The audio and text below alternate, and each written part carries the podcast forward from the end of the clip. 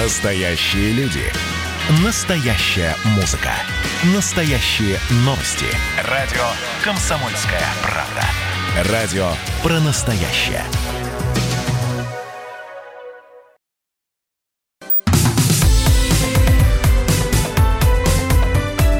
Как дела, Россия?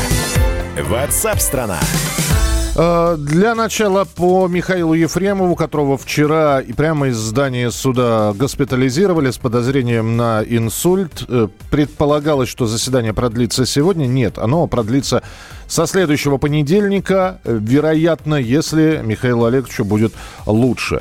Э, суд прибыли адвокаты сторон, и Эльман Пашаев, защитник Ефремова, заявил, что ничего не знает о состоянии клиента. Э, И сейчас говорится о том, что Михаил Ефремов находится в нейрореанимации одной из московских больниц, и более никакой информации нет. Э, Если будет что-то появляться свежее, обязательно вам об этом сообщим. Радио «Комсомольская правда». Ну а третья ночь протестов в Беларуси была еще более жесткой, чем предыдущей. Жесткой по своему подавлению. Милицией были избиты журналисты, водитель белорусской комсомольской правды Геннадий Мажейко и Антон Кулеша. Силовики прочесывали автостоянки в поисках сбежавших протестующих. Кого находили в машинах, выволакивали. Кто не открывал двери, разбивали окна. Протестующие в Минске накануне рассосредоточились по окраинам города, так как задержания начались в центре сразу же после пяти часов вечера. Белорусская милиция отказывает людям в праве знать, где находятся их задержанные родственники. Информация о местонахождении гражданина не разглашается, говорят в МВД. Силовики еще при свете дня начинали сбивать дубинками зеркала сигналящих машин, а то, что машины сигналили, это можно увидеть и услышать на многих видео.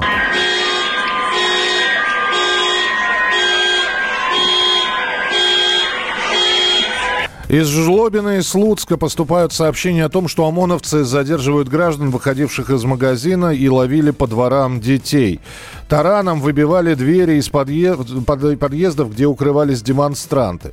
Ребенок пострадал в аварии с военным джипом в белорусском Гродно. Армейская машина протаранила легковой автомобиль. А, Видео, которые поступают, их действительно очень и очень много. На одном из них силовики повалили на землю молодого парня. Парень кричит, что ему 15 лет. Рядом стоит девушка, которая снимает все это и говорит, послушайте свою совесть хоть раз. А, При этом Видимо, предполагая, что парня могут отбить, один из ОМОНовцев держит в руках, э, причем вот э, в одной руке держит, другую, в другой уже готов выдернуть кольцо светошумовой гранаты. Э, Обозреватель Владимир Варсобин пообщался с одним из митингующих. Молодой парень объяснил, почему вышел на акции и не боится ОМОНа. Мне не страшно. Почему? Пусть- Потому что за 26 лет правления Лукашенко все это надоело всем. Не только мне. То есть вот то, что вас в автозак э, закинут, э, то, что вас дубинка вас ударит, вас... Есть на всех управа. На них тоже, которые носят погоны. На всех есть управа. Так само и на Лукашенко есть управа.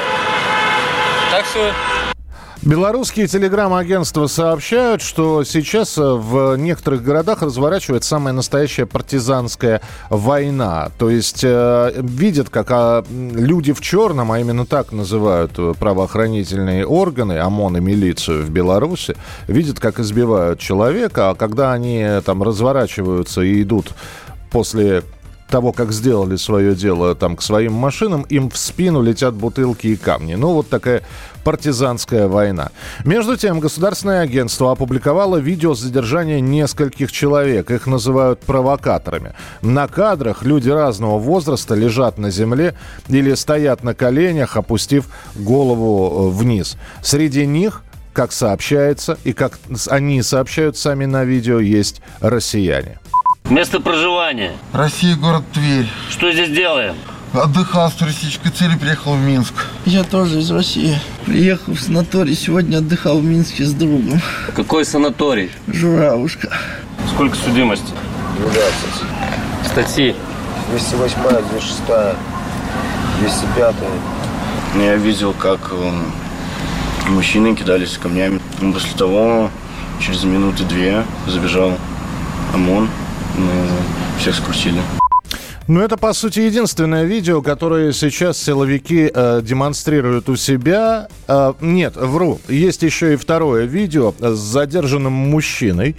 Его задержали на одной из улиц Минска, и у него якобы в рюкзаке было 10 тысяч долларов, а, а также российских рублей, которые он намерен был раздавать протестующим. Далее следуют э, кадры допроса этого мужчины. Видно, что да, это мужчина средних лет, не сообщается, какого он гражданства. Из сумки достают деньги, купюры пачками. Спрашивают, это ваши деньги? Он отвечает, да. Спрашивают, сколько денег находится в рюкзаке, он говорит, не знаю. Далее делается вывод, что это вот э, деньги, которые, оказывается, раздающие, раздаются протестующим, что еще раз должно, по мнению силовиков МВД, которое опубликовало это видео, подтвердить, что за акциями протеста стоят, значит, проплаченные люди. Э, и здесь уже абсолютно право любого человека посмотреть эти видео и с задержаниями, и с избиениями, и с допросами, и сделать собственные выводы. Чему вы верите, чему вы не верите. Присылайте свои сообщения, будем их ждать. 8 9 6 7 200 ровно 9702. 8 9 6 7 200 ровно 9702. Мы стараемся описать э, картину происходящего, что происходит, как происходит. И рекомендую всем зайти на сайт «Комсомольской правды», где вышла статья о прошедших ночных событиях и от Александра Коца, нашего специального корреспондента, и от Владимира Варсобина, который уже больше месяца в Беларуси находится. Вот Александр написал статью, которая называется «Невыносимая жестокость бития», и где пытается объяснить, а почему милиция, ОМОН, КГБ белорусские действуют так жестко. Зайдите на сайт, почитайте, будете вы удовлетворены этими объяснениями или нет. Опять же, это дело каждого. Спасибо. Э, Лукашенко уже черту перешел против своего народа. Так нельзя, это Александр э, пишет. Люди хотят прихода капиталистов. Да нет, люди, наверное, не хотят, чтобы их били.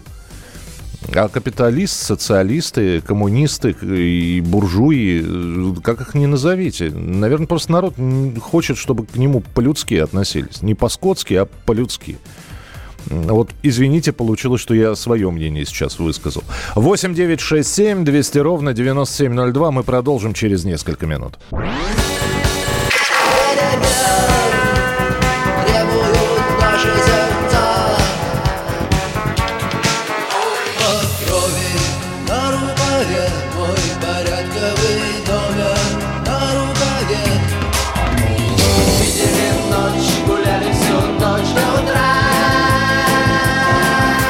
«Комсомольская правда».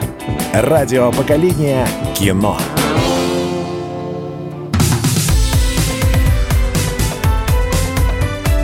Как дела, Россия? Ватсап-страна! Итак, продолжается прямой эфир радио «Комсомольская правда» и продолжим э, рассматривать события, происходящие в Беларуси, но не только с тех видео, которые абсолютно разные люди сейчас публикуют, тем более, что говорят, что сейчас э, более-менее мобильный интернет и социальные сети заработали, э, отключенные там три дня назад. С нами на прямой связи специальный корреспондент «Комсомольской правды» Александр Кот. Саш, приветствую тебя. Да, здравствуйте. С интернетом все подтверждается? Да, с интернетом вообще все отлично. Заработали мессенджеры, интернет грузится, все, все прекрасно. Саша... Это, наверное, больш, большой праздник для людей, которые привыкли все-таки жить э, в постоянном ну, каком-то информационном пространстве, вдруг были от него отрезаны. Конечно, праздник большой. Э, я делал такой обзор, пока мы до тебя пытались дозваниваться, делал такой обзор происходя, что происходило, как происходило. В том числе упомянул твой материал, который в ночи вышел э, «Невыносимая жестокость бития». И э, я порекомендовал всем его прочитать, а заодно и сказал, что, может быть, у вас возникнет ответ на вопрос, а почему так, э, собственно, правоохранительные органы действуют жестко и жестоко. Но э, здесь уже, по-моему, граница между жесткостью и жестокостью, она размыта. Потому что когда под замес попадают абсолютно невинные люди, когда ну, на, просто на видео видно, как останавливают фотографа, проверяют документы, бьют его по лицу, он на нем жилетка пресса, а потом отпускают, да, да, давая такой унизительный еще пинок под зад. Спрашивается, в чем виновен этот человек? За что его остановили? Проверили документы? Вопросов нет. За что вы его ударили по лицу? Зачем вы его пнули? Такое ощущение, что делается это специально. Вот как в 1937 году черные воронки ночью подъезжали, и весь дом трясся от страха, не за нами ли. Вот э, такое ощущение, что скоро э, люди в черном, только появившиеся на горизонте, будут вызывать чувство страха и паники. У тебя какое объяснение происходящему? Я прям заслушался тебя. Извини. Как кино посмотрел. Извини, да. Как кино посмотрел. Ну, э, самое простое объяснение, это просто команда была дана быть максимально э, жесткими. Они это восприняли как максимально жестокими. Команда была дана на подавление э, работы журналистов, на блокировку их. Мне рассказывали, например, как здесь во времена выступлений, когда были было повышение цен на бензин, и здесь был такой, ну как это назвать, бензиновый Майдан такой небольшой в 2011 году, и э, приезжали вот такие воронки и просто хватали всех журналистов и увозили на три часа в околоток. То есть белорусских журналистов. Таким образом, они просто э, лишали аудитории возможности получать новости из этой точки. Вот э, то же самое они пытаются сделать сейчас. Они пытаются заткнуть все неподконтрольные э, информационные потоки, которые Э, не рассказывают о рекордных, э, о рекордном намолоте зерна, о небывалых надоях э, молока и так далее, и так далее. Понимаете? Тут, потому что если посмотреть местные СМИ, то важнее новостей на самом деле нет. Вот открытие новой фермы, молокозавода и рекордный намолот зерна. А, и дана команда против журналистов поступать совершенно жестко. Они восприняли эту команду а, так, как считают э, правильным. Они считают правильным э, избивать журналистов, унижать их, забирать у них а, флеш-карты без а, каких-либо там описей или изъятия или еще чего-то, просто по беспределу. Они избивают там в ночи наших журналистов комсомолки, которые сидели в машине, там вот их, они были в жилетках, они были аккредитованы, они были с удостоверениями, и все равно э, это не повод для того, чтобы не получить по горбу пару палок. Тут еще, наверное, все-таки психология, потому что белорусский ОМОНовец это, как правило, человек э, сельский, человек из глубинки. А вот, э, есть люди там из неблагополучных семей. Э, для э, людей, которые живут в районе, где за счастье зарплата в 100 долларов, служба в органах – это вот так, такой социальный лифт, такой трамплин, э, с помощью которого они могут возвыситься над э, своими там односельчанами. А, вот. А это еще бывают люди, которые в детстве плохо учились, э, над ними издевались в школе, у них там зародился какой-то комплекс. А тут получаешь кусочек власти и самоутверждайся просто не хочу за счет тех же журналистов. И знаете, что поражает? Вот это вот отношение, когда нашим журналистам комсомолки говорят, я вот из Гомеля, у меня вчера был день рождения, позавчера у меня была годовщина свадьбы, и я из-за вас, гадов, вот здесь должен это все, вместо того, чтобы за столом с семьей сидеть, как будто вот журналисты виноваты, что он здесь. А, вот. И это ведь отношение не только к журналистам. Если бы только к журналистам, ладно. А, журналист всегда сталкивается с э, несправедливостью по отношению к себе во время таких событий. А, вот. Но это же все проецируется и на простых граждан Белоруссии. То есть они видят, как э, под их окнами избивают людей. Они начинают кричать «позор» а ОМОНовцы начинают, ну это просто дикость, стрелять из э, ружей э, травматическими патронами по окнам жилых домов. Но ты, ты пропустил такое? момент, это что, это ты, ты пропустил один момент, там, там же еще один элемент пазла, значит, избивают под окнами, дубинками бьют человека лежащего, уже не сопротивляющегося, бьют дубинками. Э, из окон начинают кричать позор, а потом с верхних этажей на ОМОНовцев летит деревянная дверь. Ну, э, понятно, что просто она рядом Но падает, ребята отскакивают. Это, и... не, это не повод стрелять по окнам жилого дома. Это, это повод э, зафиксировать этот балкон, подняться туда и задержать человека, который э, кидает дверь. Но не стрелять в мирном городе по окнам мирных жителей. Это, это просто что-то вот... Я не могу себе уложить это в уме. Понимаете, когда э, они э, выстраиваются шеренгой вдоль дороги и начинают поверх машин пулять просто из э, помповых ружей по другой стороне улицы, где собрались их противники. Это что такое? Когда они э, бегают и палками э, обрывают зеркала машин. Кто им дал это право? Кто будет потом платить за ремонт этой машины? То есть они ведут себя как реально какие-то полицаи-каратели, э, которые э, приехали усмирять свой народ. Причем они его за народ не считают, потому что у них, помимо всего прочего, вот этих всех комплексов да, психологических, о которых я рассказал, у них еще жесткая идеологическая установка. Вот их реально в подразделении накачивают, что против вас не белорусы, против вас э, радикалы, провокаторы, западные наймиты или российские наймиты, а, которые за бабки шатают нашу государственность. Они перед собой не видят человека, они видят объект, который, а, который создает им некую опасность. При этом они очень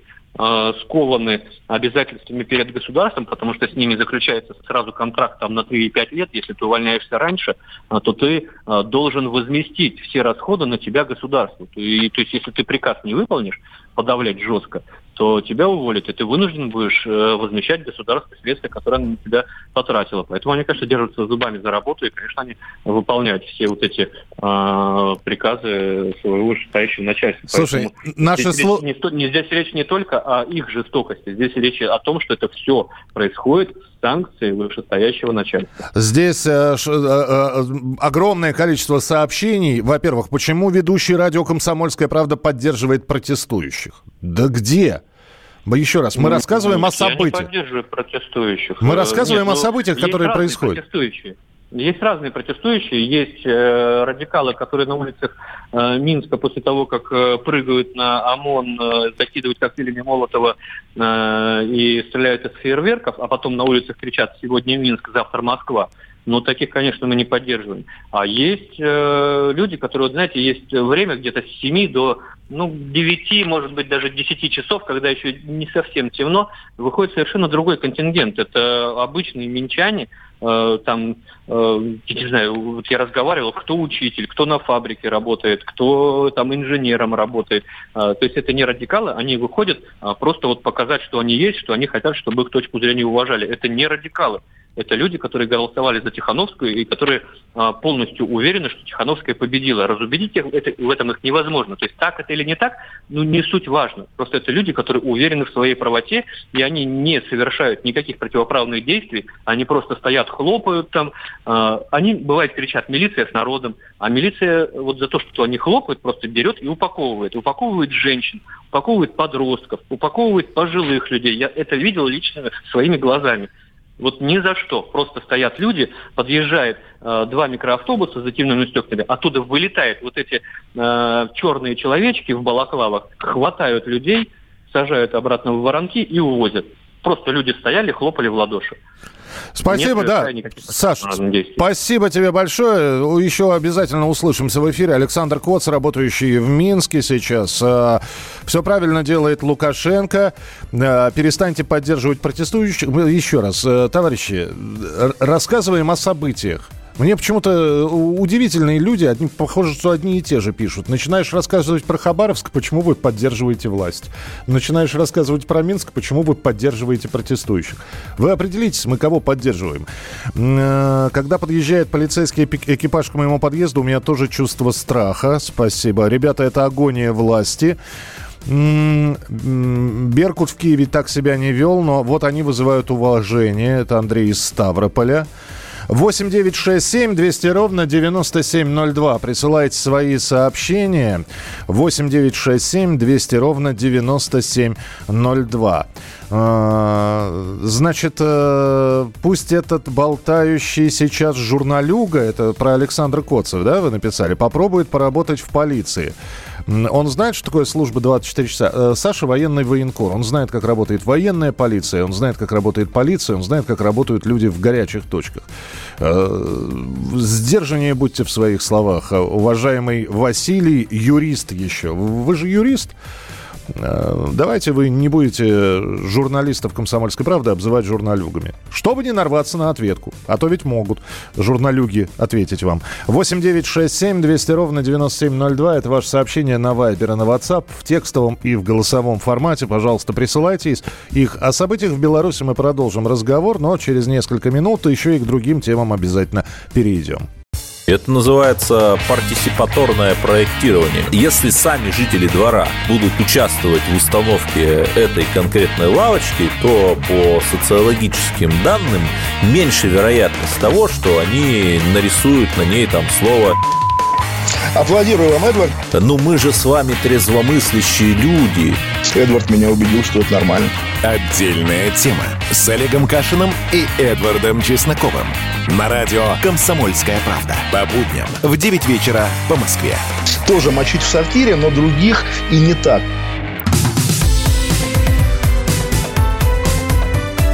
Как дела, Россия? Ватсап-страна! Итак, друзья, мы продолжаем прямой эфир радио «Комсомольская правда». И прямо сейчас э, продолжим рассказ о том, что происходит э, в Беларуси. Ваше сообщение 8967 200 ровно 9702. Э, мы будем возвращаться к этому и оперативную информацию обязательно будем вам предоставлять, как только она начнет появляться. На данный момент, вот можно сказать, что с сегодняшнего дня мобильный интернет в Беларуси заработал. Ну и там продолжается продолжают находиться Александр Коц и Владимир Варсобин, наши журналисты, которые будут знакомить вас с сообщениями с места событий. Радио «Комсомольская правда». Ну а прямо сейчас мы поговорим о том, что в Петербурге проходят траурные мероприятия, посвященные 20-й годовщине трагедии с подлодкой «Курск». Уже через полчаса в Николо-Богоявленском морском соборе пройдет поминальная служба. В этом храме установлена мемориальная доска, на которую нанесены имена погибших подводников. В этой службе примут участие родные погибших и представители военно-морского флота. Затем церемония перенесется на Серафимовское кладбище. Там находится братская могила, в которой покоятся 32 подводника. У места захоронения также состоится траурный митинг. Я напомню, что Курск затонул в Баренцевом море в 2000 году. Позднее подлодку нашли на глубине 108 метров. На борту было 118 человек, все погибли. На, в первые дни флот не давал почти никакой инфо, официальной информации о судьбе судна. И было основано несколько организаций, которые и документы собирали, и факты выясняли. И э, вот Игорь Кудрин стал э, связующей нитью между близкими экипажа и командованием. Все эти 20 лет офицер ввел собственное расследование произошедшей трагедии и написал книгу «Курск», где разбирался в судьбе погибшей субмарины. Игорь э, э, Курдин с нами на прямой связи. Игорь Кириллович, добрый, добрый день, здравствуйте. Ну, здравствуйте. Игорь Кириллович, э, ваша книга, она дает ответы на вопросы, ну, на три главных вопроса. Первое, что случилось все-таки на Курске? Второе, были ли все живы? И самый главный третий вопрос, можно ли было спасти моряков? Ну, во-первых, я хочу выразить благодарность издательству «Комсомольская правда», которая не побоялась выпустить эту книгу к 20-й годовщине гибели лодки. Но в своей книге я не делаю никаких выводов, но я привожу полную хронологию, как это было, по дням, по минутам, кто и что делал. Э, те э, люди, которые помогали мне делать книгу, угу. они участвовали и в расследовании причин гибели, и в подъеме самого Курска. И главное, я благодарю тех родственников, которые хранят память и поделились со мной и с издательством и фотографиями, и личными письмами погибших подводников.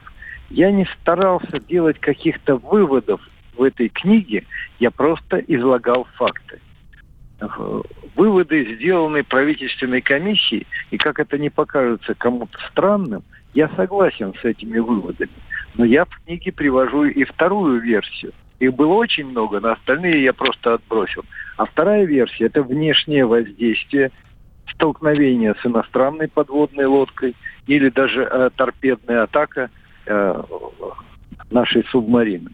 Я считаю эти версии несостоятельными, поскольку реальных доказательств того, что это было или могло быть, так и не нашли. А поверьте, искали очень хорошо. Очень хорошо, потому что версия, это была и первоначальная версия столкновения с подводным объектом, она, казалось бы, что все факты в первые дни указывают именно на это. Но за 20 лет реальных фактов, подтверждающих это, так и не появилось. Поэтому книга написана мной, но я выражаю там благодарность, там более 40 человек. Это и адмиралы, и офицеры, и герои э, России, и конструкторы, те, кто готовил лодку к этому походу, те, кто принимал участие в расследовании. Угу. Поэтому я считаю, что книга, она, на мой взгляд, и на взгляд родственников, которые уже прочитали ее, в первую очередь жены командира Ирины Юрьевны Лячиной, командира этой дивизии, контр-адмирала Михаила, Михаила Юрьевича Кузнецова, сына генерального конструктора Андрея Баранова. Те, кто помогал мне, те, кто прочитали, и у них, э, э, ну, если так говорить, хорошее впечатление об этой книге, потому что я не стал ее называть «Правда» о Курске», такие названия уже были. Я просто изложил факты, пользуясь свидетелями очевидцев. А, Игорь Кириллович, э, я знаю, что я отрывок из книги читал, саму книгу мне еще предстоит прочитать, э, потому что достаточно объемное э, вышло произведение, издание. Я, я прочитал отрывок, что у одного из погибших моряков в руках нашли инструкцию по выходу из лодки. И действительно, и на субмаринах учат, что, при, что делать во время аварийных ситуаций, ситуаций. Но там разница была в том, что дело происходило в холодном Баренцевом море. Ну, во-первых, это правда, так и было. И многие оценили этот факт, что как же так? Они должны быть настолько отработаны и подготовлены, что э, какая тут инструкция. Но я вам хочу сказать, как сам командир подводной лодки, а я 7 лет был командиром лодки, и, кстати, э, считаю своим достижением, точнее, достижением моего экипажа то, что в течение трех лет наш экипаж был лучшим по подготовке к борьбе за живучесть на Северном флоте. Потому что в мирное время такая подготовка является одной из самых основных. Да, важна ракетная, торпедная подготовка, но подготовка к борьбе за живучесть э, должна быть и практически на первом месте. Так вот, я бы тоже, э, находясь в такой обстановке, в такой атмосфере, еще лишний раз бы посмотрел эту инструкцию, инструкция по выходу из затонувшей подводной лодки, угу. для того, чтобы не, не ошибиться. К сожалению, они готовились к выходу, но э, даже не было попытки выйти, потому что они ждали, когда на, рядом с лодкой появятся спасатели. А спасатели, значит, а вот они могли за один заход вывести сразу 20 человек с помощью спасательных аппаратов Дестер или Приз. Но, к сожалению, помощь пришла слишком поздно. В отсеке возник неконтролируемый пожар при перезарядке регенеративной установки.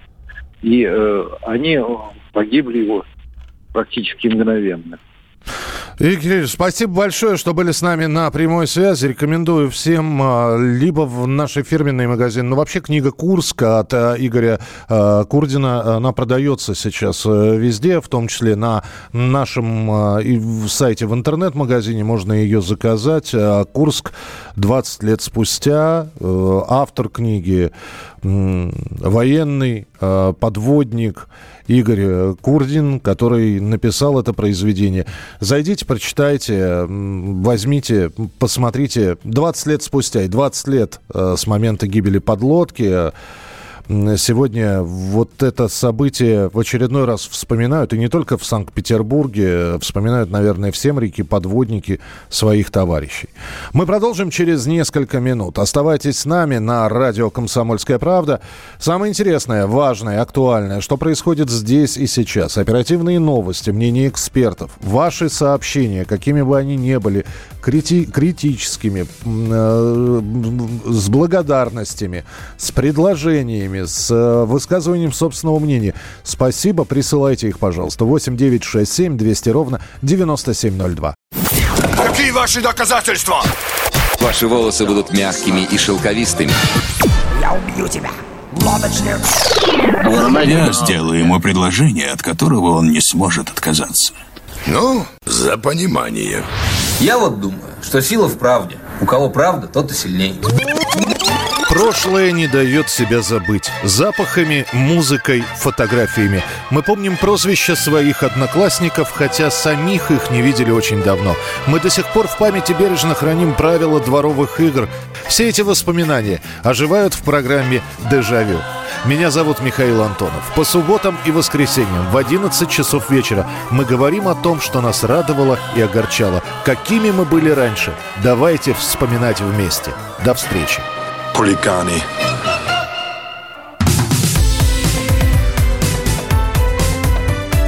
Как дела, Россия? Ватсап-страна!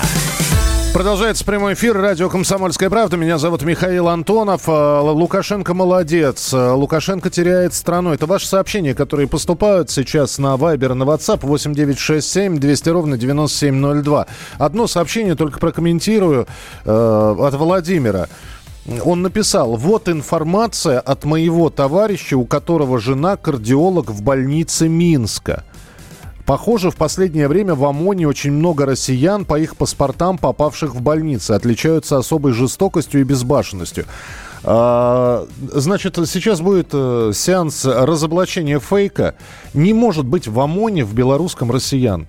В милицию и в ОМОН, э, а также в СОБР – Беларуси принимают э, исключительно людей с белорусским гражданством. Даже без двойного гражданства. Только белорусское гражданство. Это условие приема на работу. Так что э, российского гражданства у бойцов ОМОНа в Беларуси быть не может. Это вот сразу развенчиваем слухи. Сеанс прошел. Всем спасибо. Продолжим дальше. Радио «Комсомольская правда». Россияне массово жалуются на нарушения со стороны банков при предоставлении кредитных каникул. Данную льготу установил президент во время режима самоизоляции из-за коронавируса. Чаще всего жалобы поступают на ложное информирование клиентов об условиях льготного периода. Порой требуют непредусмотренные законом документы, затягивают рассмотрение заявок, иногда просто заявки игнорируют. В банках отрицают наличие нарушений. Я напомню, кредитные каникулы сроком до полугода можно взять, если договор на кредит был оформлен до 3 апреля 2020 года, а доход за месяц до даты обращения снизился минимум на 30% по сравнению со среднемесячным доходом за 2019 год. Заявки на предоставление льготного периода продолжают э, принимать и будут принимать до 30 сентября. На прямой связи исполнительный директор проекта «За права заемщиков» Общероссийского народного фронта Евгения Лазарева. Евгения, приветствую вас. Здравствуйте. Добрый день. И куды бедному крестьянину податься, как говорили в фильме Чапаев? Что делать людям? Вот э, филонят банки, э, затягивают, э, ведут нечестную игру. Я не хочу говорить слово обманывают, да? Ну вот. Ну, я бы не могу сказать, что вот прямо ситуация выглядит так крайне плохо. То есть э, есть э, обращения, которые указывают на определенные нарушения прав и они фиксируются как и в, ну, в публичном пространстве, так вот к нам обращение в проект приходит. Они делятся на три типа. Это потеря заявок клиентов при оформлении кредитных каникул, это навязывание собственных программ рассрочки, которые хуже предусмотрены законом, это отказ о возможности отменить ту навязанную программу рассрочки. Из-за этого вот вся история с кредитными каникулами это как бы как быстро запущенная большая машина, которая, ну, которую нужно контролировать, за которую нужно ну, как бы, ну, надзирать, можно сказать, такое слово.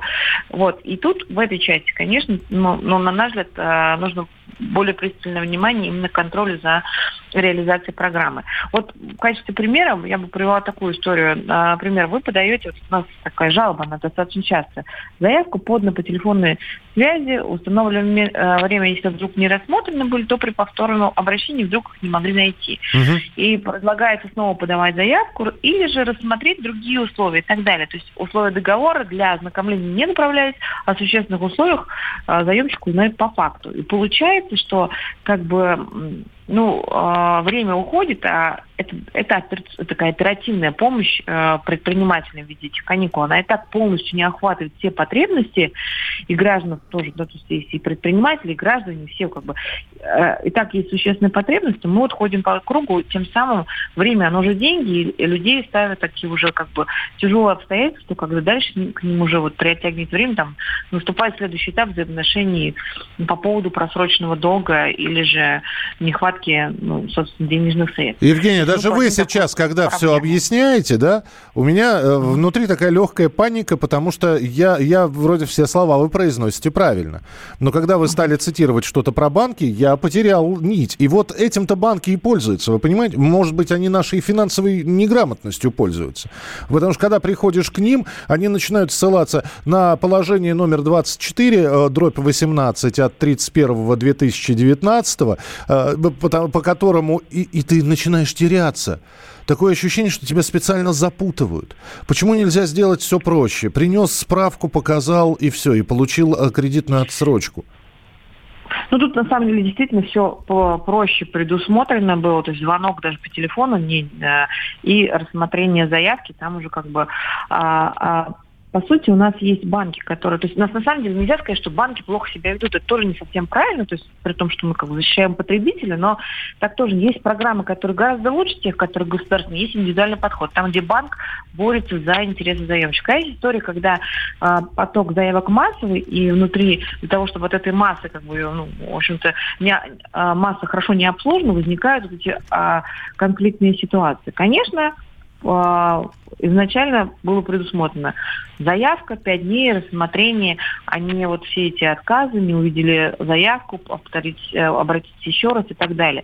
Также, естественно, требуется необходимо, ну, необходимо информировать э, более качественно самого заемщика, чтобы как бы не думал, что сейчас с помощью кредитных каникул решить все свои проблемы. Там есть куча ограничений, которые, и вот фильтр, который и так не дает этому заемщику. И тот, кто попал в этот фильтр, он должен быть хорошо обслужен. Угу. Потому что в любом другом случае мы просто как бы оставим а, заемщика в очень, в крайне сложной а, ситуации.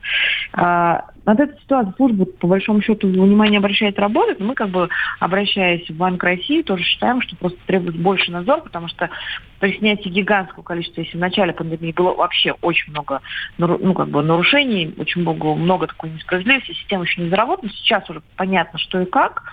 А, соответственно, вот все эти истории просто требуют внимания со стороны регулятора. Ну, будем надеяться, потому что чуть больше полутора месяцев остается для того, чтобы подать э, вот, вот это вот на кредитные каникулы. Кстати, скажите мне, пожалуйста, Евгений, а как вы считаете, пролонгация будет этого срока? Или, ну, не все же еще вышли, даже вот э, до сих пор некоторые люди на самоизоляции сидят, не все еще заработало. Ну, во-первых, еще не все заработало, во-вторых, есть у нас два вызова, которые ну, требуют этой пролонгации. Вызов у кого-то каникулы уже ранее там взятые ипотечные заканчиваются, а ситуация экономическая не выправилась.